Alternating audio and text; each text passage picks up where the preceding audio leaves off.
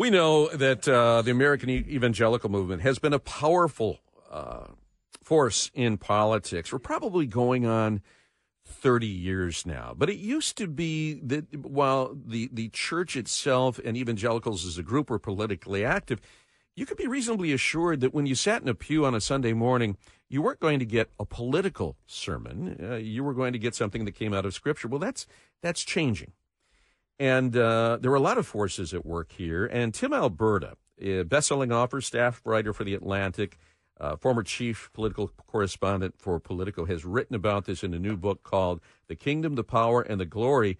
American Evangelicals in the Age of Extremism. And we've got Tim in the studio this morning. Welcome home. Good morning. Thank you for having me. Great to have you here. Uh, you grow up, your dad was an evangelical preacher, pastor here in, in Metro Detroit. When he passed away, you had a moment that was kind of uh, certainly, I'm sure, uh, painful for you, but also was an awakening of sorts. Tell me about that. Yeah, that's right. So, so my dad had been the pastor of uh, Cornerstone Evangelical Presbyterian Church in Brighton. That's where we grew up, and you know, the church was our our home, our community, and um, you know, my mother was on the staff at the church too. So I'd literally grown up like physically inside the church, and um, this was our family. And so when my dad died, I had been living in Washington D.C. at the time, and I came home for the funeral and uh, was expecting to do funeral things, you know, mourn and cry and have the congregation wrap its arms yeah. around you. Have because, a lot of hugs and yeah, and yeah, and uh, and I did get plenty of that. Don't get me wrong, but um, there were also any number of folks in our congregation who f- used that as an opportunity, saw that as an opportunity to litigate some political differences with me. Um, I had just written, as it happens, uh, my first book about Trump's takeover of the Republican Party, and I'd been pretty critical of Donald Trump for, for his rhetoric and his behavior. And so there at the wake with my dad in a box, uh, 50 feet away or so, any number of people wanted to have it out with me about Trump, about politics, about the deep state. Uh, and, you know, it was sort of surreal and obviously really shocking. But as you said, Guy, I think also just an awakening in the sense that boy, oh boy, like you have a sense that maybe something's off, and that and that you know. And, and that you understand in the abstract that there may be a problem here with some with, with, with political extremism infiltrating the church. I knew that from my own professional work, but to have it come home like that and, and to to feel it so personally, um, it was a wake up call, and it, and it, and it and in many ways, it was sort of a call to action. The separation of church and state is that just like thrown out of the window now? We've heard that for years, but it's not necessarily like that anymore. It's a great question. I mean, well, well, let's be clear. Uh, there is an ascendant movement in this country now. Uh, the, terminology is open to discussion. A lot of folks will use the label Christian nationalism, and I'm not afraid of that label necessarily, although I think it's important to define our terms. But let's be clear. You you have this movement of well organized, very influential folks who have every intention of demolishing the wall between church and state, who are not being shy about their ultimate aims. They have they have signed their names onto manifestos. Mm-hmm. They have talked publicly. They are advocating for an agenda that would effectively make Christianity the state religion of this country. And that would, uh, I would just add to that, if you think I'm exaggerating, it's no accident that twice in the last month, Donald Trump at campaign rallies has talked about this idea of no longer allowing anyone to enter the country unless they are a Christian essentially imposing a religious litmus test on any migrant coming to the United States. Now, that is unconstitutional. No, and how do you enforce it? Are you going to have that put on your identity card? Do you have to profess your religion? It's a great question. I, but but let's be clear. Uh, you know, this is the same former president who one of his first signature acts in office imposed a ban on Muslims entering the country. Mm-hmm. And so this is this this would be not entirely unprecedented. It would be different in degree, but not necessarily different in kind. Mm-hmm. And and I think the important thing to note here is that you know Donald Trump in many ways is an empty vessel around these things. He is not he is not a an ideologically supercharged individual. He is not himself someone deeply invested in the the causes of Christian nationalism, but he is surrounded by people who are, and they see him as a vessel to advance some some proposals that are in many ways unprecedented in the sweep of the relationship between church and state in this country. Tim, in this book, you have dozens of interviews conducted over many years, and this is something that I've thought about a lot. This these religious people who who make um, excuses for corrupt allies. It's just interesting to me. You know what I mean? Like they they follow someone who you probably wouldn't be friends with or or, or surround yourself with. Correct? I think that's right. Um, yes, if if you, you know, I I've made this joke before with just friends and family, like you know, we grew up in a middle class family in a middle class area, and if someone had swaggered into our local breakfast spot with with a fancy suit and tie, uh, making demeaning marks toward uh, demeaning remarks towards women and mm-hmm. towards minorities, and um, just a- acting in ways that were sort of uh, rude and inflammatory mean? and just mean and hostile, I think we would have shown that person the door pretty quickly. But if they're running for president of the United States, apparently there's an exception. There are people out there that would say, though, that the reason that evangelicals and Christians in general have become more politically active, they see this as an existential threat. They think that their religious freedoms are under assault from the left. Witness the orchard owner in East Lansing just recently won this uh, sizable verdict uh, because he was denied a stall at a farmer's market because on his own property at his own farm he said, uh, "Look, I, I, I, will, I will serve everybody as a customer. I just can't do same-sex weddings here. It's a violation of my religious tenets." They see things like that as being an existential threat. So why wouldn't they get politically active? It's a it's a great question, and and let's be clear that two things can be true at the same time, right? The first thing is that from the viewpoint of a culturally and politically conservative evangelical, yes, the culture has changed and it is moving away from them. There, there's no question that if you were just to sort of survey the country sociologically, you would see that uh, the country today is not the country 50 years ago, right? Uh, dur- during the heyday of the moral majority, when there was the beginning of the, the alarm sounding around a secular progressive takeover of our institutions and indoctrinating our children and the rest. That is, that is certainly true. What's also true is that if you are a Bible believing Christian, you are taught over and over and over again to prepare to live in an environment that is hostile to you. And you are not only taught that you are to live in a way that is countercultural and to be prepared to deal with um, enemies, so called enemies in the culture who are sort of coming for you, but you are taught and commanded to treat those people with the utmost respect, with grace, with love. In other words, you're judged not what would jesus do what would jesus do and you're mm-hmm. judged not by how you treat your comrades not how you treat your fellow christians you are ultimately judged by how you treat the outsider i mean that that is the that is not only the example of christ that is the example of peter and of paul and of all of our older brothers in the faith who showed us by the way, living under brutal Roman occupation in the first century Rome context, this you know what we're dealing with in America is not exactly the same thing. Right. We'll continue our conversation with Tim Alberta just ahead.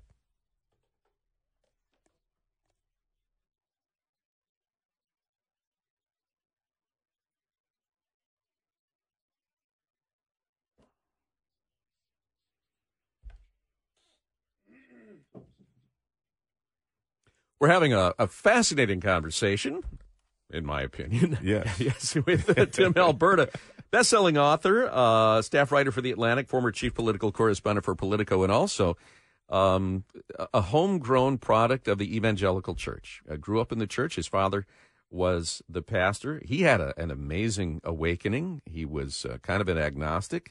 Uh, his father was, and then um, had an epiphany uh, one day, an experience where he heard – uh, the voice of God and, and found this as his calling.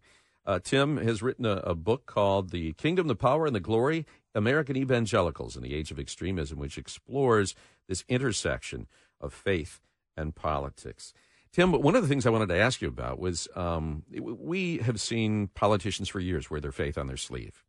Um, and it, as a way to connect with voters, it's a shared experience. Donald Trump has become the new vessel and face of of an evangelical political leader. even though y- y- there are certainly others out there that have documented their faith journey much more than Donald Trump has, if he's had a faith journey at all. Yeah, yeah. That's uh, How, how do evangelicals reconcile that when you've talked with them for this book?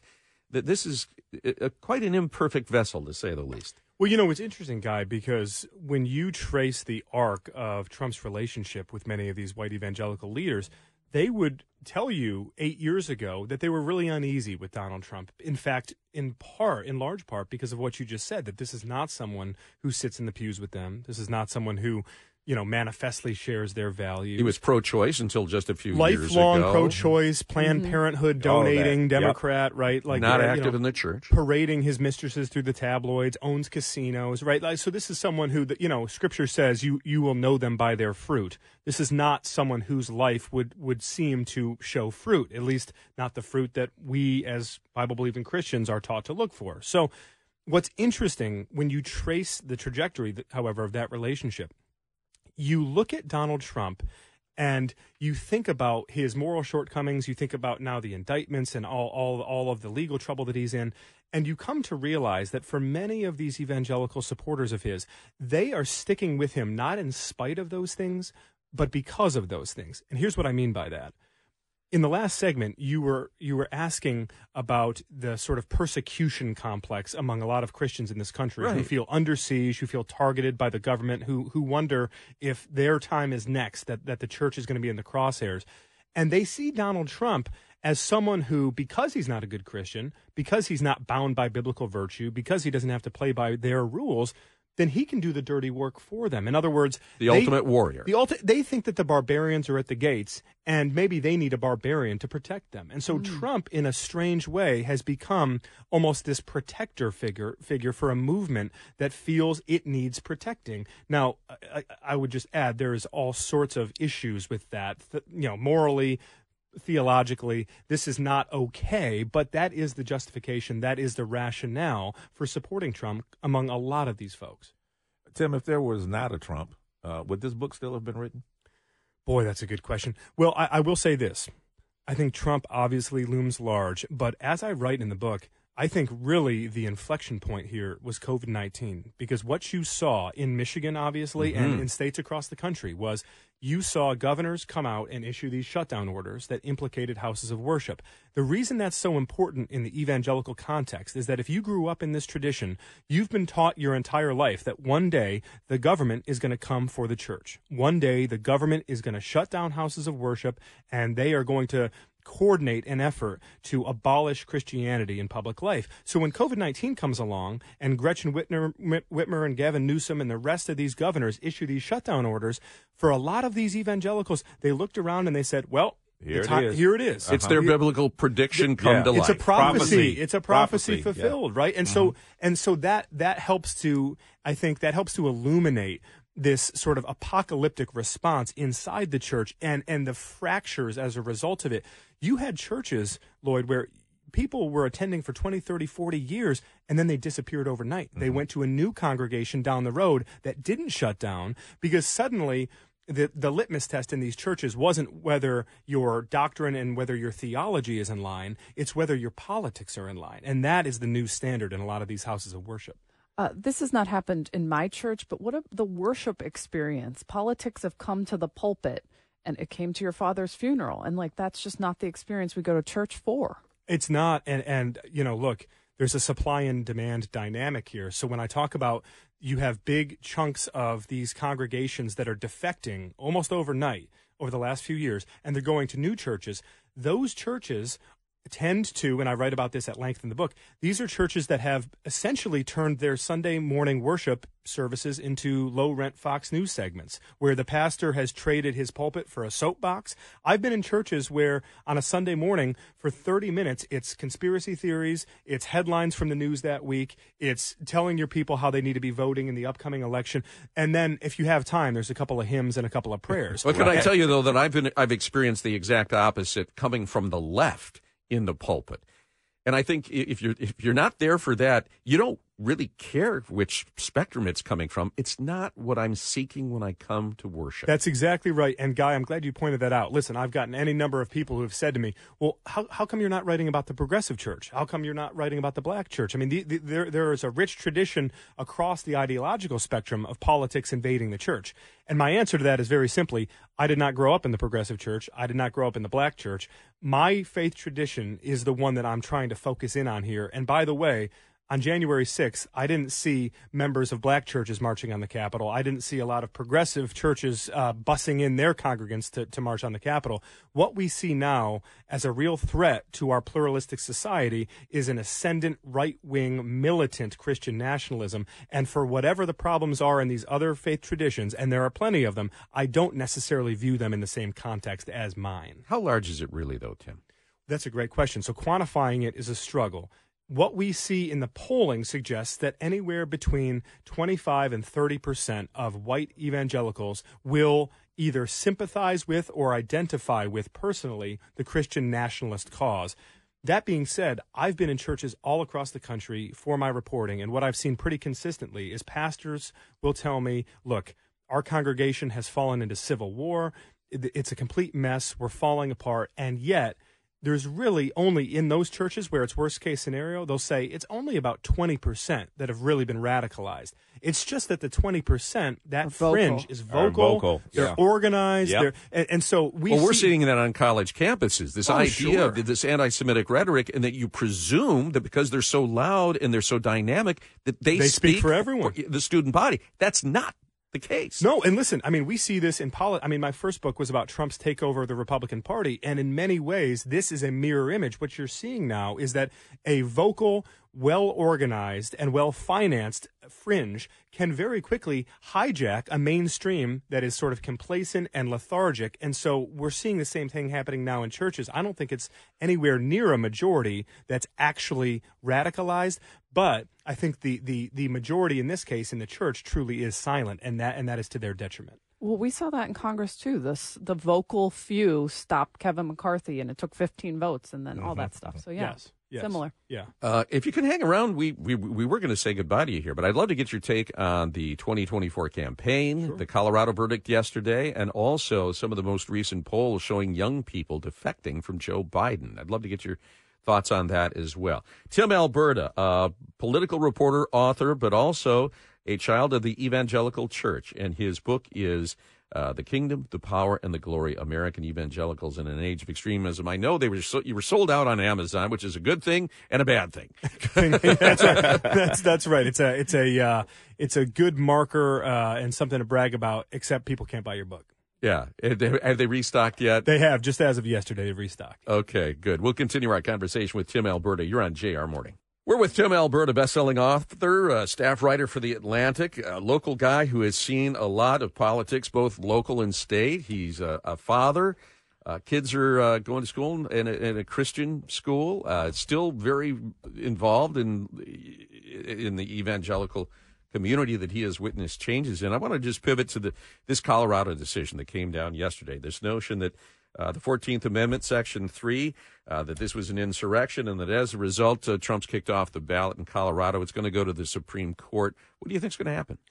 Well, it's going to be interesting because, uh, on the one hand, obviously, uh, Trump appointees to the court, you know, Barrett, Gorsuch, Kavanaugh, they're going to be the votes that probably decide this. And um, on the one hand, what these folks have shown uh, pretty steadily is an inclination toward a, a sort of a more traditionally conservative uh, uh, jurisprudence, which is to say that they are siding with the right, but that is not to say they are siding with Trump. They're, they're they're siding with the Federalist Society. They're siding with your more sort of traditionally constitutional arguments on the conservative originalist side of things. They have not gone sort of full Trump on the bench. I mean, we we saw, for example, in the aftermath of the 2020 election, when the Supreme Court unanimously dismissed this this Texas lawsuit that was attempting to disenfranchise voters in a number of states that Biden Right. had carried, Including Michigan. including Michigan. So I, I think um, this is going to be a, a really important case symbolically for the court.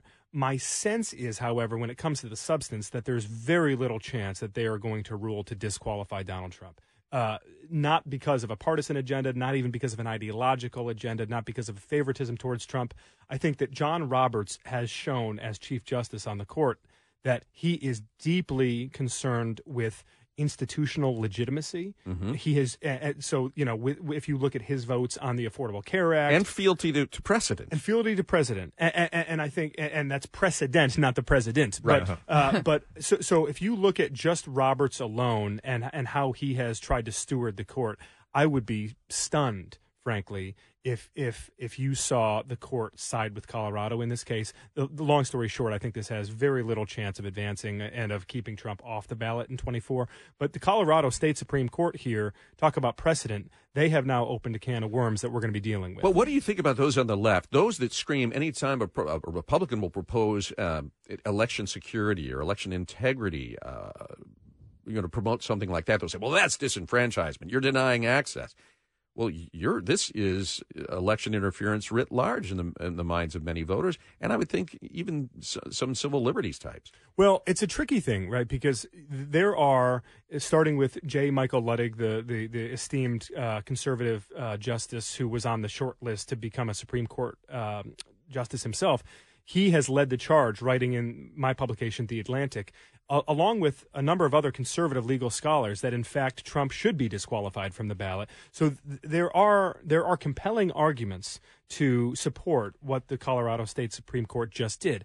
However, I think to your point, Guy, uh, not not even on the legal front as much as on the political front. Right. In a country right now that is so deeply polarized, that is so deeply fractured along these partisan fault lines, this is going to be perceived as an illegitimate attempt to disenfranchise them and an illegitimate attempt to keep their champion, Donald Trump, off of the ballot through sort of extrajudicial means. And so I think it's dangerous just in that sense. What we saw on January 6th, I think, is probably not the worst case scenario. I think there's a very real likelihood that we're entering a period of, of civic unrest and, and political violence that is going to be uh, nothing like we've ever seen in our lifetimes. And episodes like this, I think, could contribute to it in the minds of a lot of people who believe that we're sort of approaching Armageddon in America.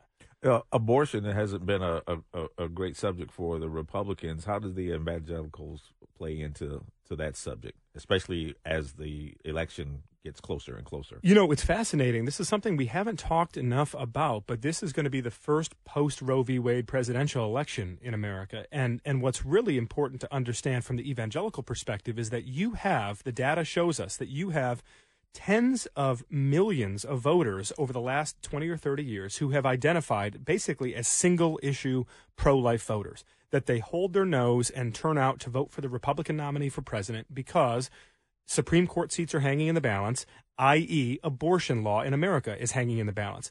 But now, with the Dobbs ruling and Roe v. Wade falling, abortion is defederalized. It is thrown back to the states. In other words, abortion is no longer a federal issue. It is no longer a motivator in a presidential election. You're much likelier to see high turnout in state elections mm-hmm. when there's a ballot initiative around abortion than you are now at, at the federal level. So I think there's really an open question of for, for these millions of single issue pro life conservative voters who do not like Donald Trump and who are appalled by his behavior, but who felt the need to vote for him just because of the abortion issue. Now that it's off the table, do they stay home? Did they leave the top of the ticket blank? Did they vote for a third party? Any meaningful, uh, any meaningful slip among those voters is going to make the math very difficult for Trump next November. We have, you know, just about a minute or two left. Do you think this third party, no labels, could get some traction and actually work? You know, I, I think it could. And obviously, the big question is whether Joe Manchin, the Democratic senator from West Virginia, ultimately winds up running on the No Labels platform. I think the other thing that uh, we, we should be paying very close attention to is spoiler candidates. Now, in 2016, Donald Trump won the election, if you look at just the raw numbers, because Jill Stein, the Green Party candidate, siphoned away enough votes from Hillary Clinton for Donald Trump to mm-hmm. win by very narrow margins in Michigan, Wisconsin, Pennsylvania. Fast forward to 2020, there were no spoiler candidates, and then that allowed Biden to win by very narrow margins in those same states. This time around, you have Cornel West. You have um, Robert Kennedy Jr., and uh, now potentially Joe Manchin. So those third party candidates are going to scramble the equation here in ways that we don't really know. Does it hurt Trump more? Would it hurt Biden more? It's not clear at this point. What is clear is that you are going to have voters in a lot of these battleground states who are probably going to be just casting protest votes, not wanting to support Trump or Biden, mm-hmm. and that's going to that's going to bring our margins way way way down. Just 60 seconds left, but as you look at the erosion whether it's young voters, independents that Joe Biden is experiencing right now, his team said, "Well, it's it's the bad messaging. We've, our message has been bad." Is it bad messaging, or at the end of the day, is it just bad policy that he's paying for? Well, well listen, it can be both, and I think uh, like the Bidenomics branding is is like political malpractice. I think people in the White House have finally recognized that trying to attach your name to a struggling economy uh, is probably not a great idea, and so the White House is now backing away from that. I also think, listen the polling on this is clear. Among Democratic voters, they do not want to see Joe Biden run for president again. They want him to step aside. He promised to be a bridge. He promised here in Detroit, with Kamala Harris on one side and Gretchen Whitmer on the other, back in 2020, that he would be a bridge to the next generation of Democrats. And I think a lot of the Democratic base took the, took took him at his word, and now they feel betrayed in some sense, and they're desperate to see fresh blood in the party. That poses a real threat to turnout for the Democrats. Tim Alberta, it's been a great conversation. We appreciate you st- uh, stopping by. Have a wonderful holiday with your family here at home. Thank you, guys. Same to you. Thank All you guys right. for having me. And we invite you to join us tomorrow at Startup Nation, our first annual holiday celebration here on JR Morning. The movers, the shakers, and a lot of fun. We hope you'll join us for that tomorrow at 6. All Talk is next.